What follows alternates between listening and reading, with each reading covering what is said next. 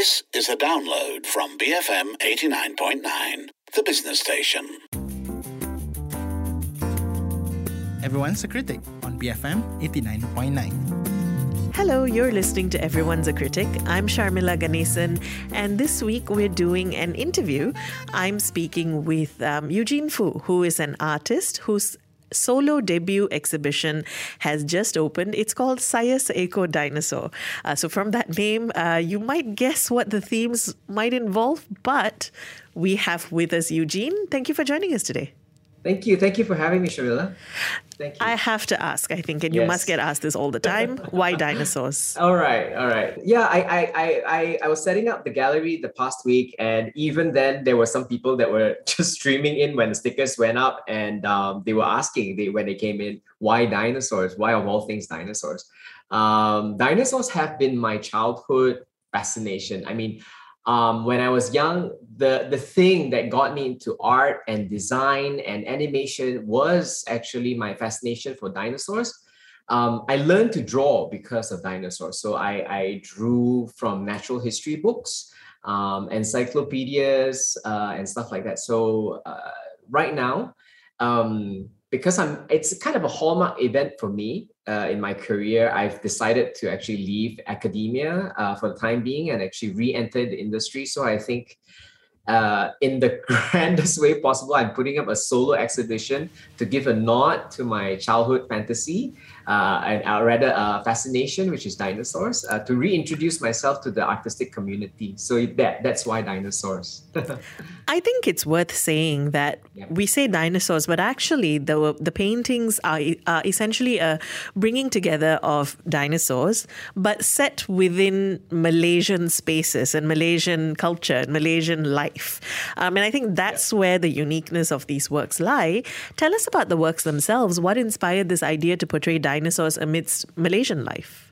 Well, I think when we see dinosaurs Uh, in coexistence with human beings, automatically we think of like popular culture, Jurassic Park, um, stuff like that. I think Jurassic Park is probably the one thing everyone relates to very quickly. But if you look at the Jurassic Park franchise, I mean, I, I have, I'm a big fan of Steven Spielberg's first film, but thereafter it just became like Jurassic Fight Club. And it was just one dinosaur after another, who's better, who's bigger, and there's all this fighting. And I am, for one, quite a pacifist. I, I prefer stuff that has to do... I, I, I'm a big fan of Miyazaki, Hayao Miyazaki. So I'm, I'm a big fan of his kind of brand of fantasy. So I like things that are more harmonious, more playful. And um, the other big influence for me is uh, James Gurney. Um, not many people have heard Dinotopia. Of it. Yes, correct. Oh, Dinotopia. Oh. I love Dinotopia. And yes, um, every yes. time I tell people about it, nobody's heard of it. But it's a gorgeous yeah. illustrated book. Exactly. And it it it, it, it was uh, published, I think, in nineteen ninety-two. The same around the same time, Michael Crichton came up with Jurassic Park, uh, the, the novel. So um, Dinotopia is one of my main influences. I came across not the book first, oddly enough. I came across the computer games uh, back then, the really early ones where I played on my old three eighty-six mm-hmm. computers in the in the late eighties, you know, when I was a kid. So that's where I came across it, and I have been kind of very deeply impressed by it. But in James Gurney's work, he did depict dinosaurs with Southeast Asian um, life and culture as well. But from what I noticed is that he depicts us, the tropics, as a kind of ideal, very pastoral group of people, very blissful.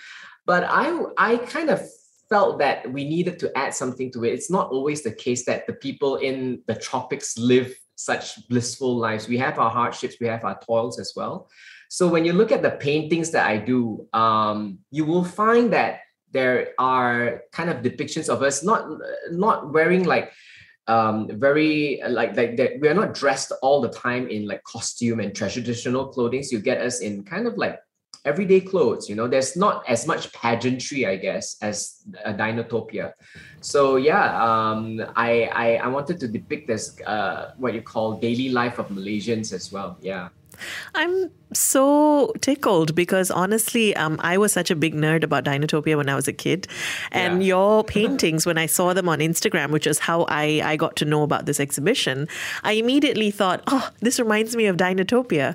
Uh, and so it's really cool to, to realize that the link was there all along. Yes, yes, um, before we get into the the what you portray in the works, yeah. you mentioned how you first learned to draw by looking at dinosaurs. I was wondering right. how this eventually then shaped your approach to art um, and sort of influenced your style.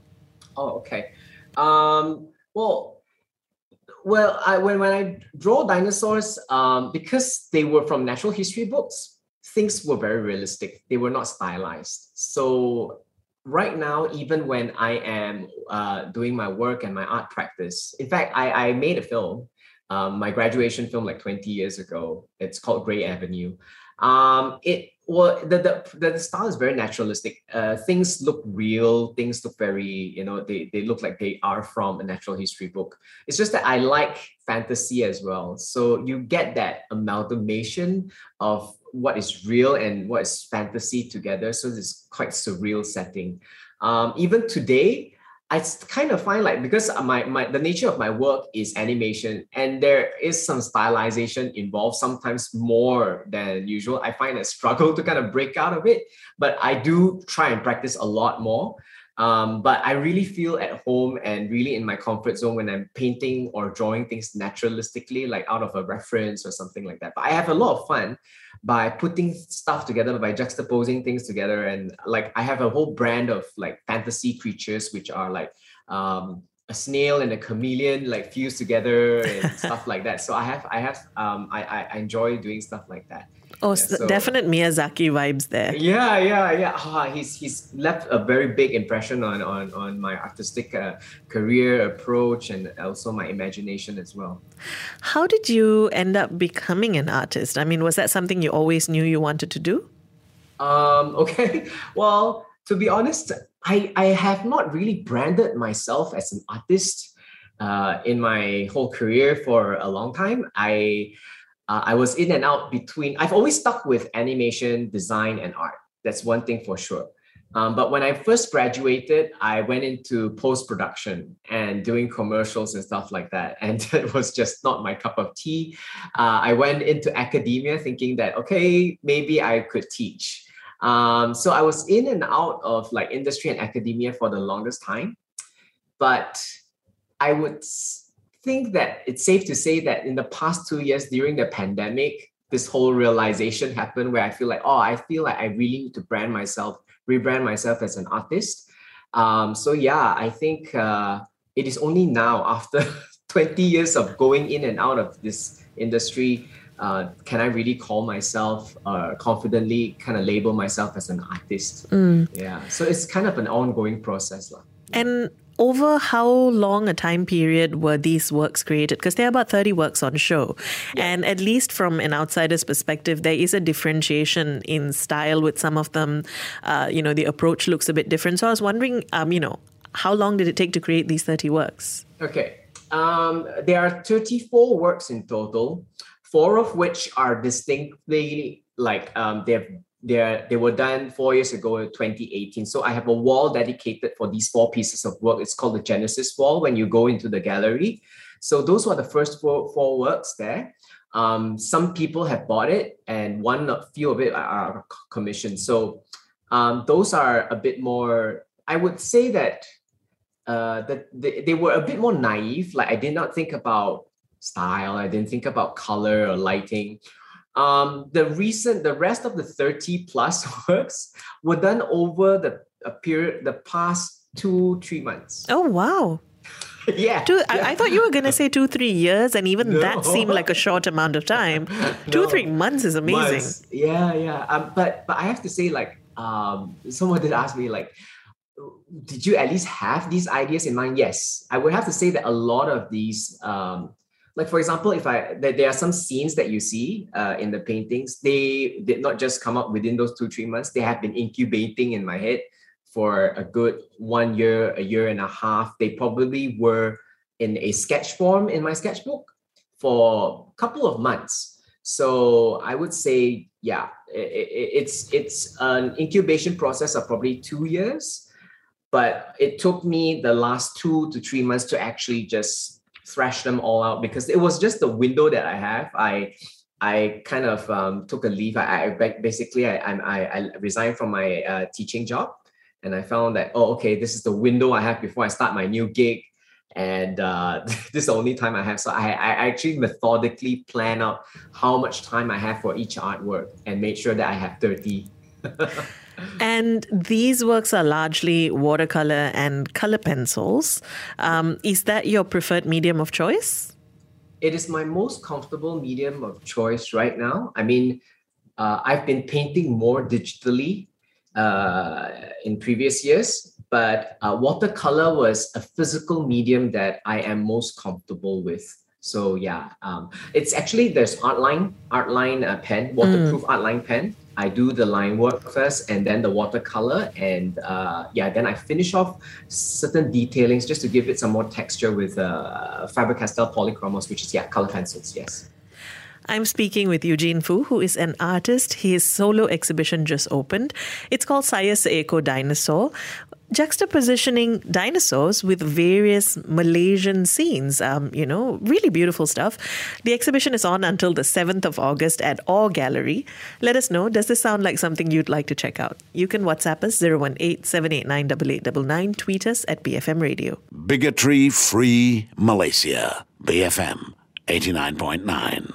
Welcome back. You're listening to Everyone's a Critic with Sharmila. And today I'm interviewing Eugene Foo, who is an artist. He's just opened his solo debut exhibition called Science Echo Dinosaur, which positions various dinosaurs within various Malaysian scenes of life. It's on until the seventh of August at Oh Gallery, and we're picking up our conversation with Eugene. So we spoke a lot about your process getting here. On this side of things, I wanted to talk about the works themselves. So um, the paintings in the exhibition, as I said, depict various aspects of Malaysian life. How did you decide what you wanted to capture? Because they run the gamut, right? From school children to hawker stalls, to, um, you know, traditional uh, arts and so on. So how did you settle on what you wanted to depict? Um, actually, it's it's quite an organic process. I did not have a solid, clear plan. I, I made a list. I knew that, I think the number thirty came out first. Like I want, I, I went to look at this space and I said, this fits thirty works. So therefore the number thirty, it was, it was, it was as simple as that. And um, I went home, I made a list of, of stuff that I already had in mind.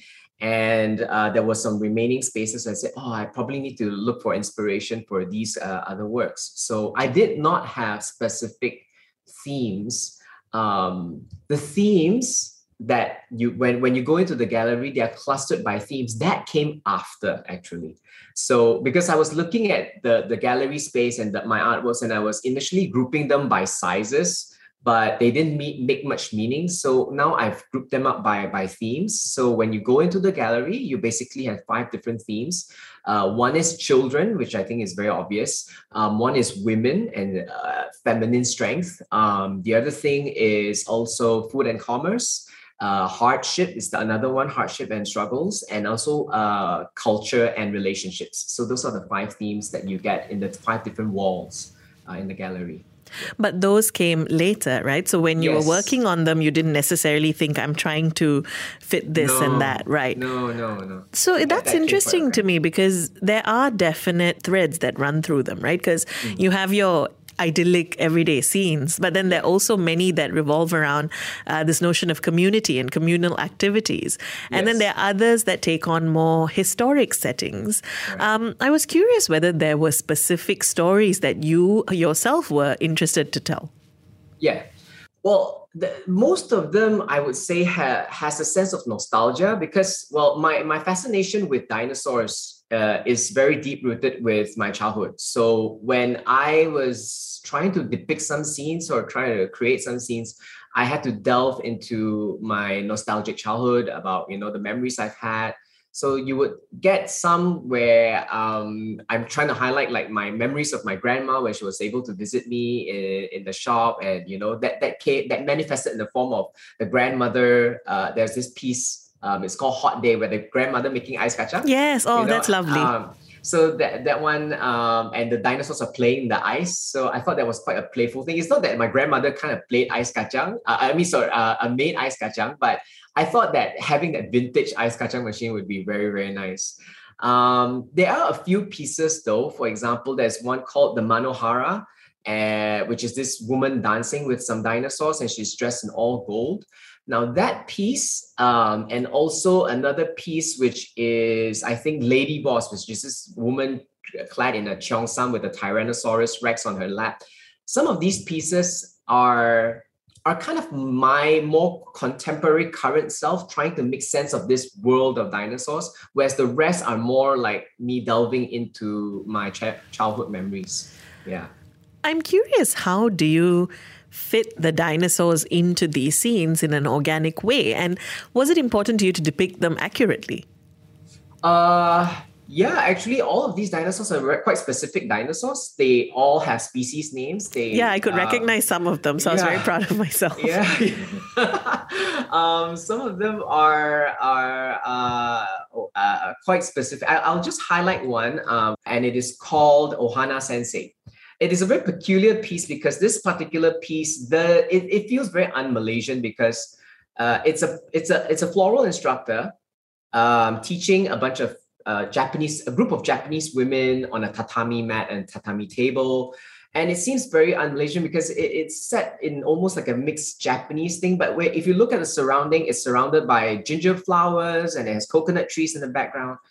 This is actually my most personal piece because my mom was a florist and she was a floral instructor. So um, it, she, she only taught Japanese women who came to Malaysia because their husbands actually set up businesses here. You know, they were brought in by um, Japanese conglomerates or companies that set up here. And so these housewives have really, they have nothing to do and they, they have a lot of free time on their hand and they live a life of luxury and they know it and they're very, very grateful for it. So they took on this floral arrangement class with my mom. It started off with one class, but over the period of like ten years or maybe more, um, her, her, her number, the number of students that she had grew to about like one hundred to two hundred Japanese women. And this, this whole thing for me is very important because Um, I felt that her endeavor and that the meeting of my mom with these Japanese women enabled me as her son, you know, to be able to be financially secure enough to be able to let me uh, pursue my a career in art. So I think it's kind of a nod or a homage to my late mother uh, and her, and uh, also uh, what what she did lah in her in in in her career. Um, but one thing, yeah, speaking about the the relevance of the dinosaur. Now, um, the dinosaur I chose specifically for that is called a Mayasaura, which basically means a good mother lizard. Mm. So it's also, yeah, a tribute to her and also to the women who were all housewives taking care of their kids here in a foreign country. So I think it was a very apt dinosaur uh, to put in, in this setting. The thing that struck me about all of the works is that there's this great sense of fun, of whimsy, of joy in the paintings. Yeah. Is this a common theme um, in your works? And, you know, why was that something that you wanted to bring out? Uh, I think naturally, uh, I, I I felt that my, my brand of fantasy always has revolved around that. And like I mentioned before, like I'm a, a great fan of Miyazaki. Um, and if you look at his works, and his brand of fantasy, he's he's really a pacifist, despite the fact that he did depict wars, but it's always in a negative light. So, and his focus is always on relationships between people, between cultures, and that's what I kind of like about it. And there's this whole kind of naivety about his work as well, very childlike, you know. And and I wanted to I, I wanted to bring that into into my work as well. Yeah. What's right. next for you after this? I don't know. to be to be frank, I'll I'll be joining a studio um, as an art director, a local studio here in Kota Damansara. Um, they brought me in because of my storytelling skills, I guess. Uh, I still need to brush up a lot on my art skills, apparently. Uh, but yeah, uh, I hope to actually make more stories. And actually, this is just one of the endeavors I've had in the past year. I've also just finished directing a, fil- a short film called Walinong Sari. So Ooh. That's doing exciting stuff as well. It just I just received news that it was accepted in the New York International Short Film Festival. So yeah, that's that's that's going around the globe right now. We've we've just sent them out to film festivals around the globe for that one. Oh, congratulations! Yeah, yeah, yeah. So exciting stuff. Stepping into the industry once again. It's it's a it's a it's a good year for me lah. Nice. Thanks for speaking with us today, Eugene. All right. Thank you very much, Sharmila. I've been speaking with artist Eugene Foo. He's just opened his debut solo exhibition. It's called Science Echo Dinosaur. It's showing until the seventh of August at Oh Gallery. Uh, for more information, you can check out Eugene's social media. Just look for eugenosaurus dot f u. Let us know, does this sound like something you'd like to check out? Dinosaurs Amidst Malaysian Life. You can WhatsApp zero one eight, seven eight nine, eight eight nine nine. Tweet us at B F M Radio.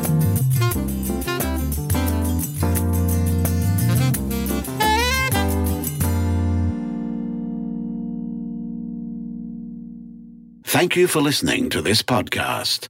To find more great interviews, go to b f m dot m y or find us on iTunes. B F M eighty-nine point nine, the business station.